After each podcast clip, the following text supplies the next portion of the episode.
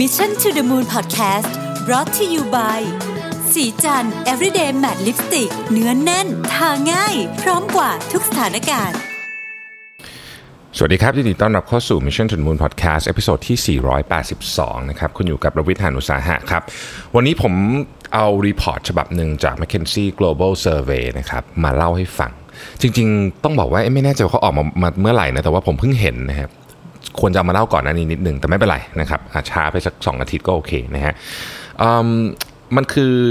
report เรื่อง Economic Condition Snapshot นะครับ June 2019 คือจบจบครึ่งปีแรกนะฮะคือวันก่อนมันต่อเนื่องจากวันที่คุยกับพี่ปิ๊ก Trick of the Trade นะครับที่ผมเชิญพี่ปิ๊กมาที่ออฟฟิศเอาวันนั้นมีคนหลายคนคอมเมนต์บอกว่าผมพูดเฮฮาสนุกกว่าปกติ แล้วก็ชอบเวอร์ชันนึงเหมือนกันวันหลังอาจจะต้องเชิญพี่ปิ๊กมาอีกหรือว่าคนที่แบบ คนที่คนที่ผมอาจจะสนิทด้วยนิดนึงนะฮะก็จะเฮเฮฮานิดนึงนะครับ ก็เดี๋ยวเดี๋ยวลองดูนะฮะถ้าถ้าชอบคอมเมนต์เข้ามาได้นะครับ ถ้าชอบเดี๋ยวผมจะได้จัด episode แบบนั้นให้แล้วก็จะได้ไลฟ์ไปด้วยนะสนุกดีได้ได้เห็นหน้ากันด้วยนะครับ แล้วก็ถามคำถามกันสดๆเลยนะอะทีนี้กลับมาที่ McKinsey เอ่อ survey ของเรานะครับ McKinsey เนี่ยเขาก็ทำทุก 6 เดือนนะครับ ก็จะไปถามพวกผู้บริหารต่างๆ ในทุกทุก ทุกเขาเรียกว่าอะไรทุกทวีปของโลกนะฮะว่าเออคุณรู้สึกยังไงกับนู่นนี่สถานการณ์ต่างๆ เป็นยังไงบ้างนะครับแมคเคนซี่บอกว่าครึ่งปีแรกเนี่ยนะครับตอนไปถามคือจบเดือนมิถุนายนเนี่ยนะครับเป็นเขาใช้คำว่าเป็น expectation คนตอบเนี่ยมี expectation ว่าว่าสภาพเศรษฐกิจจะแย่ลงเนี่ยมากที่สุดในรอบหลายปี คือเขาทำทุกครึ่งปีใช่ไหมครับ แต่ว่าเนี่ยรอบหลายปีที่ผ่านมาเนี่ยเปอร์เซ็นต์ของคนที่ตอบเนี่ยว่าว่าว่าเศรษฐกิจจะแย่ลงในอีก 6 เดือนข้างหน้าเนี่ยเยอะที่สุด ยกตัวอย่างนะครับ ตอนที่เป็นฉบับของเดือนมิถุนาปี 2018 คือปีที่แล้วเนี่ยคนที่ตอบว่าแย่ลงนะครับมี 26%นะครับส่วนคนที่ตอบว่าดีขึ้นเนี่ยบรรดาผู้บริหารที่ตอบว่าดีขึ้นเนยมีถึง 40%นะครับส่วนที่เหลือมันก็เป็นแบบเออกลางๆอะไรเงี้ยแต่ว่าพอมาเดือนนี้นะฮะมามาอีกปีเดียวเนี่ยนะครับคนที่ตอบว่าแย่ลงเนี่ยเป็น 59%แล้วคนที่ตอบว่าจะดีขึ้นในอีก 6 เดือนข้างหน้าเนี่ยแค่ 10%เองผมทวนตัวเลขใหม่นะฮะ ปีมิถุนายนปีที่แล้วเนี่ย2018เนี่ยนะครับ คนที่ตอบว่าแย่ลงเนี่ยคือ 26%ดีขึ้น 40นะแย่ลง 26 ดีขึ้น 40 ตอนนี้แย่ลง 59 ดีขึ้น 10 เพราะฉะนั้นจะเห็นว่าความคาดหวังของเหล่าบรรดาผู้บริหารทั้งหลายเนี่ยนะครับจากทุกทวีปในโลกเนี่ยรู้สึกว่ามันต้องแย่แน่ๆทีนี้ประเด็นที่ที่อาจจะจะพอยเอานิดนึงก่อนที่จะไปต่อคือว่า เวลาคนเราคาดว่ามันจะแย่เนี่ยนะฮะบางทีแค่ความคาดหวังอันนั้นน่ะก็สามารถทำให้เกิดเหมือนกับเหมือนกับเป็นทริกเกอร์แล้วมันจะคล้ายๆกับโดมิโนไปไปได้อยู่แล้ว เพราะฉะนั้นสถานการณ์อันเปราะบางบวกกับความคาดหวังที่ไม่ดีอยู่แล้วเนี่ยนะครับอันนี้ยิ่งเพิ่มความน่ากลัว แล้วอันนี้มันเป็นมันเป็นความรู้สึกของคนที่เป็นผู้บริหารทั่วโลกนะครับเพราะฉะนั้นมันมันค่อนข้างจะแบบใช้คำว่าอะไรอะมีความเห็นในแนวทางเดียวกันมากๆเลยนะครับว่าแบบเออมันจะต้องเป็นอารมณ์ประมาณนี้ ทีนี้คำถามก็คือว่าแล้วเขา concern อะไร concern เรื่องเรื่องต่างๆเนี่ย concern เรื่องอะไรนะครับมีด้วยกัน 5 อย่างที่ถูกยกขึ้นมาเยอะที่สุดนะครับอันที่ 1 คือ trade conflict นะฮะซึ่งตอนนี้เราพูดถึงเรื่องนี้กันเยอะมากใน Mission to the Moon Podcast และใน 5 minutes ด้วยว่าความขัดแย้งเรื่องของคือ trade conflict นี่มันไม่ใช่เฉพาะจีนอเมริกา ไม่ใช่เฉพาะญี่ปุ่นกับเกาหลีแต่เดี๋ยวนี้มันก็เริ่มไปอยู่ในหลาย ๆ มันจะมีเล็ก ๆ น้อยๆนะฮะในตะวันออกกลางก็มีในอะไรเงี้ยซึ่งของพวกนี้เนี่ยมันมีความน่าหวาดเสียวอยู่ตรงที่มันสามารถที่จะ เพิ่มระดับนะครับไปเป็นการกีดกันทางการค้าเต็มรูปแบบ หรือถ้าโหดสุดก็คือเป็นลักษณะของแซงชั่นหรือคว่ำบาตรก็มี แต่อันนั้นมันจะต้องมีเรื่องการเมืองเข้ามาเกี่ยวข้องด้วยนะแต่ว่าอย่างที่เราเห็นนะครับ การเมืองโลกเนี่ยมันก็คือมันก็เกี่ยวเกี่ยวกับเรื่องเศรษฐกิจหมดอยู่แล้วนะฮะอันนั้นคืออันที่หนึ่งเนาะ trade conflicts นะครับเป็นของที่ผู้บริหารที่เขาไปเซอร์เวยมาเนี่ยเป็นห่วงที่สุดนะครับ75%นะ นะ75%ต่อว่าอันนี้อันดับหนึ่ง เพราะฉะนั้นค่อนข้างจะขาดลอยนะครับแล้วอันดับที่สองเนี่ยตามมาด้วย G- geopolitical instability นะครับคือความไม่มั่นคงทางการเมืองนะครับเมื่อกี้เรื่อง trade conflict จริงๆ มันเกี่ยวข้องกันนะอย่างที่ผมบอกแต่ว่า อันนี้มันจะพูดถึงเรื่องของความขัดแย้งที่ลงไปในระดับของยกตัวอย่างเช่น สงครามนะฮะ หรือความขัดแย้งเกี่ยวกับเรื่องทรัพยากรก็มีนะ ท่อส่งน้ำมันเอ่ยเรื่องเขื่อนปล่อยน้ำไม่ปล่อยน้ำอะไรพวกนี้นี่เป็นเรื่องที่แบบสามารถก่อให้เกิดความตึงเครียดทางด้านการเมืองได้ทั้งสิ้นนะครับแล้วความตึงเครียดทางด้านการเมืองกับกับเรื่องของ trade conflict เนี่ยมันก็คู่คู่กันอยู่นะครับลำดับที่ 2 คือ geopolitical instability เนี่ยมาอยู่ที่ 53%นะครับก็เยอะเยอะครึ่งหนึ่งนะฮะครึ่งหนึ่งนะครับ อันที่หัวข้อที่3เนี่ยคือ change in trade policy นะครับซึ่ง change in trade policy เนี่ยไม่เชิงเป็นความขัดแย้งซะทีเดียวนะ change in trade policy เนี่ยคืออยู่ดีๆ บางทีสมมติเราบอกว่าประเทศไทยบอกว่า โอเคเราจะเราจะ protect ธุรกิจในประเทศสมมตินะครับ เราก็เลยเปลี่ยนเปลี่ยนวิธี กฎระเบียบเรื่องการนำเข้าอะไรอย่างเงี้ยนะแต่อย่างที่อเมริกาเนี่ยก็คือทำแต่ว่าอเมริกามันจะควบคู่กันอยู่ระหว่างระหว่าง trade conflict ด้วยแล้วก็ change in trade policy ด้วย อันนี้ก็เป็นคอนเซิร์นลำดับ3นะครับซึ่งมาอยู่ที่ 46%นะครับลำดับที่4เนี่ยอยู่ที่ 17%นะครับเขาคิดว่าเรื่องนี้น่าน่าก็เป็นเรื่องที่ที่น่าน่าเป็นห่วงก็คือ financial market volatility นะครับความไม่ความผันผวนของตลาดเงินพูดถึงประเด็นนี้คือคือ จริง ๆ เนี่ย เราจะสังเกตว่าเรื่องหนึ่งที่ที่ไม่ได้ถูกยกขึ้นมาในนี้ แต่ผมคิดว่า แต่ผมคิดว่ามันมันมันเป็นประเด็นที่ซ่อนอยู่ในนี้ก็คือว่าเราเห็นการเจริญเติบโตของตลาด โดยเฉพาะตลาดหลักทรัพย์ตลาดหุ้นเนี่ยมาติดต่อกันมาหลายปีแล้วนะฮะเวลาไม่มีสัญญาณแบบนี้เนี่ยมันก็คือรู้สึกว่าเออมันมันเดี๋ยวมันจะ crash หรือเปล่านะครับเวลา financial market มัน crash เนี่ยมันส่งผลรุนแรง เพราะว่าตลาด finance เนี่ยมันเร็วที่สุด มันเหมือนกับเป็นมันเหมือนกับเป็นการคาดการณ์ลงน้าเวลาเราเราเราพูดถึงหุ้นเนี่ยเราไม่พูดถึงมูลค่าที่ไม่ได้พูดถึงกิจกรรมของของบริษัทนั้นในวันนี้ถูกไหมฮะเราพูดถึงอนาคตแล้วเราก็รวมมันกลับมาเป็นมูลค่าในวันนี้ เพราะฉะนั้นเวลามัน crash เนี่ยมันจึงมันจึงเหมือนกับว่าคล้ายกับว่ามันเออมันเร็วอะนะฮะตลาดตลาดพวกตลาดเงินตลาดทุนเนี่ยมันจะเร็วนิดหนึ่งนะครับแล้วก็อันสุดท้ายฮะตามมาที่ 16%ก็ใกล้ๆกันก็คือ increase economic volatility นะ ก็เป็น 5 อย่างนะครับที่ที่ผู้บริหารทั่วโลกในคอนเซิร์นเราเห็นตัวเลขอันที่ 1 คือ trade conflict เนี่ย 75%มันมันบอกอะไรบางอย่างว่า เรื่องนี้เป็นเรื่องที่แบบใหญ่ใหญ่จริง ๆ คือเราเราไม่ได้ไปเป็นคู่ขัดแย้งกับเขานะฮะแต่คนที่อยู่ในธุรกิจเนี่ยรู้ว่าความขัดแย้งลักษณะนี้เนี่ยมันส่งผลกับทุกคนนะครับถามว่าส่งผลดีกับบางประเทศไหมสมมติบอกว่าอ้าวแล้วถ้าเกิดอย่างนี้เขาขัดแย้งเสร็จแล้วเขาย้ายฐานผลิตมาประเทศเราดีไหม ก็อันนั้นก็เป็นมุมบวกที่เรามองได้ แต่ว่าคือคือดูภาพรวมอะนะดูภาพรวมอะครับมันจะไม่ค่อยดีนะครับมันอาจจะมีบางคนได้ประโยชน์นะเอางี้คือไม่ใช่ว่าทุกคนจะเสียประโยชน์แต่ว่า มันก็จะดูภาพรวมมันก็จะรู้สึกว่าเออมันไม่ค่อยดีเท่าไหร่นะครับอีกอย่างหนึ่งอย่าลืมว่าจีนเนี่ยเศรษฐกิจจีนปีนี้เนี่ยเติบโตช้าที่สุดในรอบ 20 ปี เพราะฉะนั้นมันอันเนี้ยซึ่งจีนเป็นคู่ค้ารายใหญ่กับประเทศไทยด้วยเนี่ยนะครับก็เป็นคอนเซิร์นใหญ่มากๆของนักธุรกิจไทยที่ต้องคิดประเด็นนี้นะครับ คือจีนเนี่ยเขาซื้อของเราเยอะมาเที่ยวเยอะนะฮะนำเข้าสินค้าไปใช้ก็เยอะ ซึ่งมันเป็นรายได้หลักของประเทศเราทั้งสิ้น แล้วปีนี้เศรษฐกิจเขาไม่ดี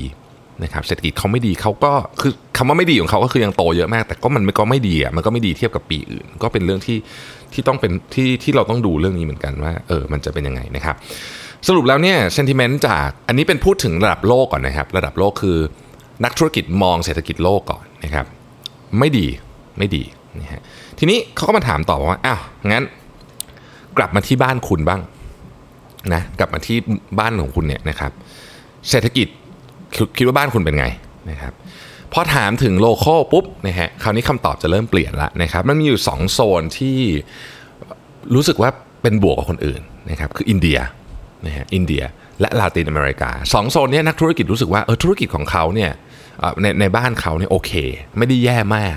แต่ว่าถ้าเป็นที่อื่นเนี่ยแย่หมดเลยนะครับ โดยเฉพาะประเทศพัฒนาแล้วในเอเชียแย่ที่สุดนะฮะเกาหลีญี่ปุ่นอะไรพวกนี้แย่หมดสิงคโปร์นะฮะคนรู้สึกว่าโอ้แย่นะครับแต่โดยรวมโดยรวมถ้าถามว่าเทียบระดับโลกกับระดับของบ้านตัวเองเนี่ยรู้สึกอันไหนแย่กว่ากัน ต้องบอกว่าคนส่วนใหญ่รู้สึกว่าเศรษฐกิจโลกจะแย่กว่า บ้านตัวเองจะแย่แต่แย่ไม่เท่านะครับซึ่งอันนี้เป็นเป็นเท่าเป็นเป็นผลที่ ตรงกันหมดเลยทั้งโลกหมายถึงว่าพอถามว่าคือมันจะเป็นคำถามว่าตัวบ้านตัวเองหรือหรือ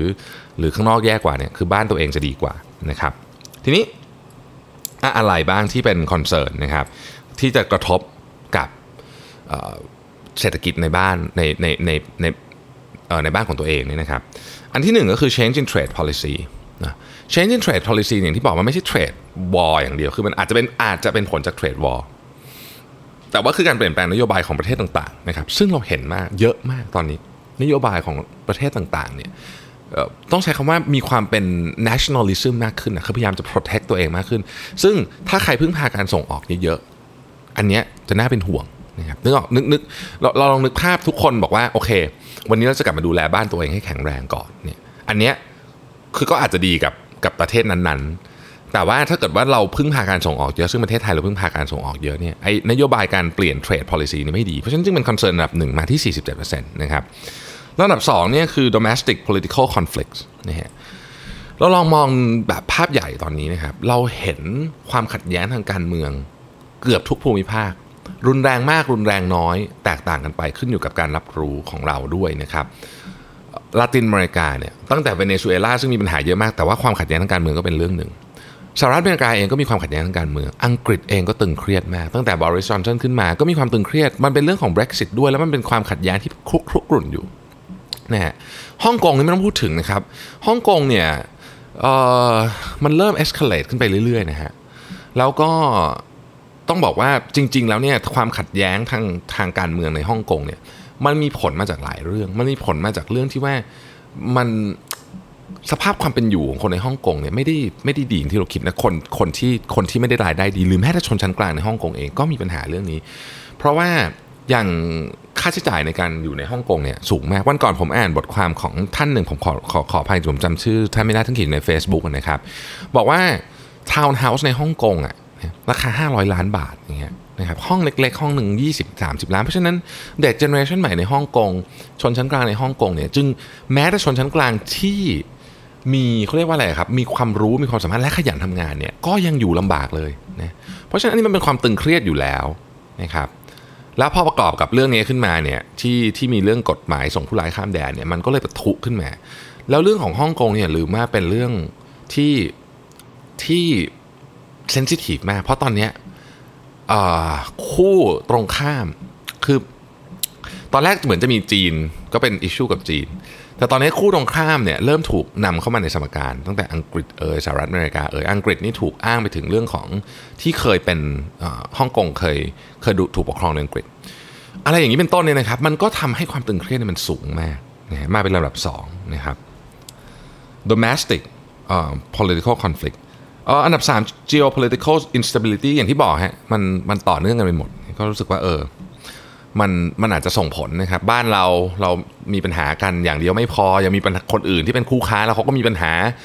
เป็นความตึงเครียดระหว่างประเทศก็มีโอ้โหมันมันดูกดดันไปหมดเลยนะครับ32%บอกว่าเท่ากันกับระดับ 2 domestic political conflicts กับ geopolitical instability เนี่ยเท่ากันนะครับเวลาถามว่าโอเค คุณเป็นห่วงปัจจัยอะไรในในในในเศรษฐกิจในบ้านของคุณนะครับลำดับที่4เนี่ย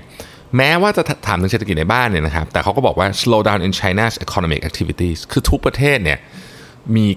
มีการค้ากับเมืองจีนหมดนะฮะหลายประเทศจีนเป็นคู่ค้าหลักที่สุดนะครับเราก็เข้าใจถ้าจำไม่ผิดเราก็เป็นอันดับ 2 อะไรเงี้ยพอประเทศจีน slow down ปุ๊บนะฮะมันกระทบทั้งโลกเลย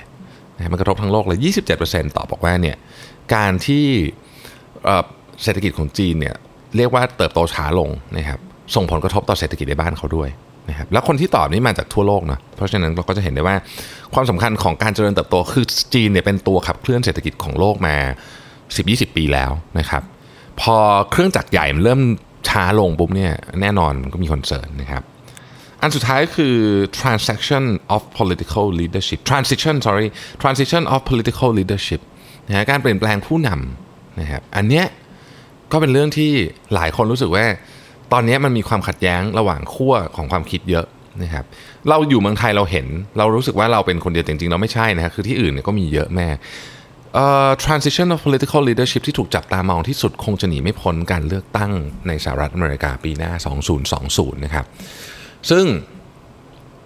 เดี๋ยวเดี๋ยววันไหนผมจะผมจะมาวิเคราะห์เรื่องนี้ให้ฟังว่าในมุมมองของคนนอกอย่างเราเนี่ยนะการเลือกตั้ง 2020 เนี่ยมันมีความสำคัญยังไงบ้าง แต่เอาเป็นว่า ทุกคนจับตามองเรื่องนี้เพราะมันส่งผลกระทบต่อนโยบายต่างประเทศของสหรัฐอย่างรุนแรง คือคือถ้าขึ้นถ้าขั้วเดโมแครตขึ้นมาหรือโดนัลด์ทรัมป์กลับมาได้ ใครคนใดคนหนึ่งเนี่ยจะส่งผลต่อผลกระทบต่อนโยบายต่างประเทศอย่างรุนแรงนะครับ เพราะฉะนั้นพอมันส่งผลกระทบต่อนโยบายต่างประเทศเนี่ยมันก็จะไปโดนคนอื่นด้วยไงดังนั้นเนี่ยทุกคนจึงจับตามองเรื่องนี้เพราะสหรัฐก็ยังคงเป็นเศรษฐกิจลำดับหนึ่งของโลกอยู่นะครับโอเค ทีนี้แล้วเขารู้สึกว่าภาพภาพของเรื่องเทรด เป็นยังไงเทรดเนี่ยเป็นของที่คนคอนเซิร์นมากที่สุดก็คือการซื้อขายระหว่างประเทศนะฮะในเดือนมิถุนายนปีนี้เนี่ย 49%บอกว่าวอลลุ่มของการซื้อขายต่างประเทศเนี่ยจะลดลงนะฮะเป็นครั้งแรกในรอบหลายหลายปีที่ตัวเลขสูงขนาดนี้นะฮะคือปกติเนี่ยมันจะอยู่มาณสักยี่สิบอะไรเงี้ยนะสามสิบนะครับแต่ตอนนี้มันพุ่งมาถึง 49%นะครับ แล้วก็ประเทศพัฒนาแล้วในเอเชียเองเนี่ยก็จะตอบตอบรู้สึกว่าเป็น pessimistic ที่สุดอะสิงคโปร์ฮ่องกงญี่ปุ่นอะไรเงี้ยนะฮะก็ก็รู้คือนักธุรกิจในในประเทศเหล่านี้รู้สึกรู้สึกว่าเออให้มันมันไม่ค่อยดีนะครับเอ่อต่อคำถามที่ว่าแล้วแล้วแล้วบริษัทอะอ่าคราวนี้ย่อมาถึงเมื่อกี้ระดับโลกใช่ไหมระดับโลกมาระดับประเทศ ตอนนี้มันระดับบริษัทนะครับ คิดว่าไง คิดว่าธุรกิจเนี่ยจะมีกำไรเพิ่มขึ้นไหม หรือว่าคนเนี่ยเขาถาม 2 ประเด็น company profit อันหนึ่งแล้วก็ workforce size นะครับ ก็คือจำนวนคนนะครับน่าน่าน่าสนใจตรงนี้มากนะครับ ในเดือนมีนา 2019เนี่ยมันก็มี survey อันหนึ่งที่ถามเรื่องนี้นะครับของ m c k เคนซี่เนี่ยมีนา 2019 นะเพิ่งไม่กี่เดือนเองนี้นะครับ นักธุรกิจบอกว่า 70%คิดว่ากำไรบริษัทตัวเองจะเพิ่มขึ้น 70%นะครับในเดือนมีนานะครับ พอขยับมาเดือนมิถุนาสามเดือนนะครับผ่านมาหนึ่ง quarter เนี่ยคนชุดเดียวกันเนี่ยตอบว่า 46%กำไรของบริษัทจะเพิ่มขึ้น คาดว่า 46%ของกำไรของบริษัทจะเพิ่มขึ้น นั่นหมายความว่าในช่วงเวลาเพียง 3 เดือน1 quarter เนี่ยคนมีความมั่นใจเนี่ยเรื่องเรื่อง company profit เนี่ยลดลง 21%เลยนะเยอะมากเพราะเขาเห็นตัวเลขไงฮะว่ามันไม่เข้าเป้าถูกไหม คือมันมันมีได้หลายสาเหตุแต่อันนึงที่มันเห็นชัดก็คือเฮ้ยตัวเลขมันไม่เข้าเป้าอะเพราะฉะนั้นต้องปรับลดประมาณการนะครับ พอไปดูฝั่งรถบ้าง คือตอนในในเดือนมีนาคมเนี่ย ก็มีคนคาดการณ์ว่า โอเค บริษัทเขาเนี่ย ปีนี้อาจจะมีกำไรลดลง คนที่คาดการณ์เนี่ยมี 17%ที่คาดการณ์ ผ่านมา 3 เดือนนะฮะ คนที่คาดการณ์ว่าบริษัทตัวเองนี่จะกำไรลดลงเนี่ย เพิ่มขึ้นเป็น 33%นะครับ โอเค เราเห็นละ แสดงว่าตัวเลขเนี่ยควอเตอร์หนึ่งไม่ดี ก็เลยปรับประมาณการทันทีนะครับคำถามเดียวกันคำถามในช่วงเวลาเดียวกัน แต่เป็นอีกคำถามหนึ่งก็คือเรื่องของ workforce size คือคุณจะเพิ่มคนลดคนยังไงนะครับ ในเดือนมีนาคม 2019เนี่ย47%ของผู้บริหารบอกว่า คิดว่าปีนี้จะเพิ่มคนนะครับพอขยับมาอีกเพียงแค่ 3 เดือนเท่านั้นนะฮะเหลือ 40%ของผู้บริหารเท่านั้นที่ตอบว่าจะเพิ่มคน นั่นหมายความว่าไอ้แผนเพิ่มคนตอนแรกอะที่มาต้นปีอะตอนนี้ไม่ได้ละ ซึ่งมันก็คงจะต้องมันก็คงจะสอดคล้องกับกำไรของบริษัท แล้วจะลดคนเนี่ยน่าสนใจกว่า เพราะคำถามเนี่ยมันมีลด เฉยคือลดเพิ่มและไม่ลดไม่เพิ่ม คือคงที่ถูกไหมฮะลดคนเนี่ยจากเดิม 15%ในมีนาเนี่ยนะครับเพิ่มเป็น 35%คือตอนแรกเนี่ยตอนแรกเนี่ยก็ว่าจะคงที่ใช่ไหมส่วนหนึ่งตอนแรกนี่ว่าจะคงที่ไม่ลดไม่เพิ่ม ปรากฏว่าพอเจอผลประกอบการควอเตอร์หนึ่งไปเท่านั้นแหละนะครับตัดสินใจใหม่แล้วจะลดจาก 15%เป็น 35%นะเปลี่ยนแปลง 20%เยอะมากนะครับ นี่คือสิ่งที่ผมอยากจะพอยเอาทุกคนนะฮะระวังนะครับ ระวังไม่ว่าคุณอยู่ในธุรกิจไหนก็ตามนะครับ ระวังเรื่องของการตัดสินใจลดกำลังคนของของภาคธุรกิจนะ เพราะว่าเราเห็นอะไรแบบนี้เนี่ยอย่างที่ผมบอกฮะธุรกิจเนี่ยมันทำอยู่บนความเชื่อนะครับ ถ้าผู้บริหารรู้สึกว่าความเชื่อมันลดลงปุ๊บเนี่ย โอกาสที่เขาจะตัดสินใจเรื่องพวกนี้เนี่ยมันมันมีสูงขึ้นเรื่องลดคนเรื่องอะไรเงี้ยซึ่งมันคือทุกคนนะครับมันไม่มีใครรู้อะไรร้อยเปอร์เซ็นต์ทุกอย่างเราไม่ได้ใช้ Data หมดความรู้สึกเป็นเรื่องสำคัญมาก ตอนนี้ความรู้สึกในอย่างที่บอกความรู้สึกต่อเศรษฐกิจโลกเศรษฐกิจบ้านเราและเศรษฐกิจของบริษัทเองก็คือกำไรเนี่ยไม่ดีหมดเลยและแย่ที่สุดในรอบหลายปีที่แมคเคนซี่เคยทำมา เพราะฉะนั้นจึงน่าเป็นห่วงอย่างมากนะครับ report คร่าวๆประมาณนี้นะครับ ใครอยากจะไปอ่านเวอร์ชันเต็มก็ไปโหลดในในอินเทอร์เน็ตได้ McKinsey เขาให้อ่านฟรีอยู่แล้วนะฮะทีนี้ผมจะพอยเอาประเด็นอีกนิดหนึ่งตรงนี้นะครับในฐานะคนทำธุรกิจเนาะก็รู้สึกว่ามันมัน บรรยากาศมันไม่ดีจริง ๆ นะครับบรรยากาศไม่ดีจริง ๆ แต่ว่าสิ่งที่เราสามารถทำได้ไม่ใช่กลุ้มกลุ้มไปก็เท่านั้น ธุรกิจมันก็ธุรกิจนะครับมันมันมันเป็นมันเป็นบายดีไซน์อยู่แล้วอะคือเราต้องออกแบบมันนะนะ ดังนั้นตอนนี้เนี่ยสิ่งที่ผมคิดว่าควรทำนะครับนอกจากวันนั้นคุยกับพี่ปิ๊กแล้วต้องประยงประหยัดอะไรพวกนี้สิ่งที่ควรจะต้องทำอีกเรื่องหนึ่งหรือว่าต้องวัดผลได้ในแคมเปญต่างๆ ที่เราทำเนี่ยสิ่งที่ต้องทำอีกเรื่องหนึ่งเนี่ยคือควรจะ revise strategy ครับผมเชื่อว่าหลายท่านเนี่ยเขียนกลยุทธ์ไว้อย่างดีเลยตอนต้นปี ผมก็ทำนะฮะเดือนมิถุนาเราก็ไม่ใช่ขอโทษเดือนกุมภาเราไปโอ้ strategy day จริงจังมาก แต่คำถามก็คือว่าไอ้ที่มันเขียนเขียนไว้อะกลับดูใหม่เปล่านะครับบางที OKR ของปีนี้ที่ตั้งไว้หรือว่า strategy ที่เราวางไว้แล้วแต่คุณใช้ อะไรอะมันอาจจะถึงเวลาที่ต้องกลับมารีวิวก็ได้นะครับนั่นคือระดับบริษัท ระดับบุคคลครับลองคิดใหม่นะปีนี้บางทีอะอาจจะต้องมานั่งทบทวนเรื่องนี้ใหม่นะฮะผมผมยกตัวอย่างตัวเองนะตอนแรกเนี่ยผมจะซื้อรถคันใหม่เพราะรถคันเก่ามันเก่ามากแล้วนะฮะแล้วผมก็ใช้รถเยอะนะเดินทางไปไหนมาไหนแต่พอมาดูไอ้สภาวะเศรษฐกิจปุ๊บเนี่ยเราก็รู้สึกว่า เอ๊สงสัยต้องรอไปก่อน รถเนี่ยจะต้องรอไปก่อน เพราะว่ามันไม่ได้จำเป็นไงเพราะฉะนั้นตอนนี้เราก็ต้องมาดูว่าอะไรที่เป็นเรื่องจำเป็น อะไรที่เป็นเรื่องที่ไม่จำเป็น อันนี้คือระดับบุคคลนะครับ personal finance ของคุณมันเชื่อมโยงกับ finance ของโลกอยู่แล้วนะฮะมันเชื่อมโยงกันแบบต่อต่อกันแบบต่อเนื่องเพราะฉะนั้นก็ต้องกลับมาดูระดับบุคคล ผมเองก็อยากให้ทุกคนเนี่ยนะครับลองมานั่งรีวิวดูจริงๆว่าปีนี้ปีนี้ที่เหลืออยู่อีก 5 เดือนเนี่ยเราจะปรับแผนทางการเงินของเราหรือเปล่า ไม่ใช่พูดถึง portfolio นะครับ พูดถึงไลฟ์สไตล์ด้วยนะ คือคือหาเงินได้เยอะเท่าไหร่ไม่สำคัญถูกไหมมันสำคัญว่าเราใช้เงินเท่าไหร่ ผมคิดว่ามันอาจจะเป็นช่วงเวลาที่ดีนะครับถ้าเรามองเห็น concern ใหญ่ขนาดนี้จากภาพใหญ่ ภาพใหญ่สุดนี้ที่ฉายเห็นคือภาพระดับโลก ถอยมาเป็นระดับประเทศ ถอยมาระดับบริษัท แล้วก็ต้องกลับมาที่ระดับตัวเอง ว่าเอ๊ะมันไม่มีใครมั่นใจอะไรเลยตอนนี้ เราเองก็ต้องกลับมานั่งคิดจริงๆไหมว่าเราจะปรับแผนของเราอย่างไงบ้างนะครับขอทุกคนโชคดีแล้วขอให้ไม่ไม่หนักหนาสาหัสจนเกินไปในครึ่งปีหลังที่เหลือนี้ขอบคุณที่ติดตาม Mission to the Moon ครับ สวัสดีครับสัสิ เพราะความสดใสมีได้ทุกวัน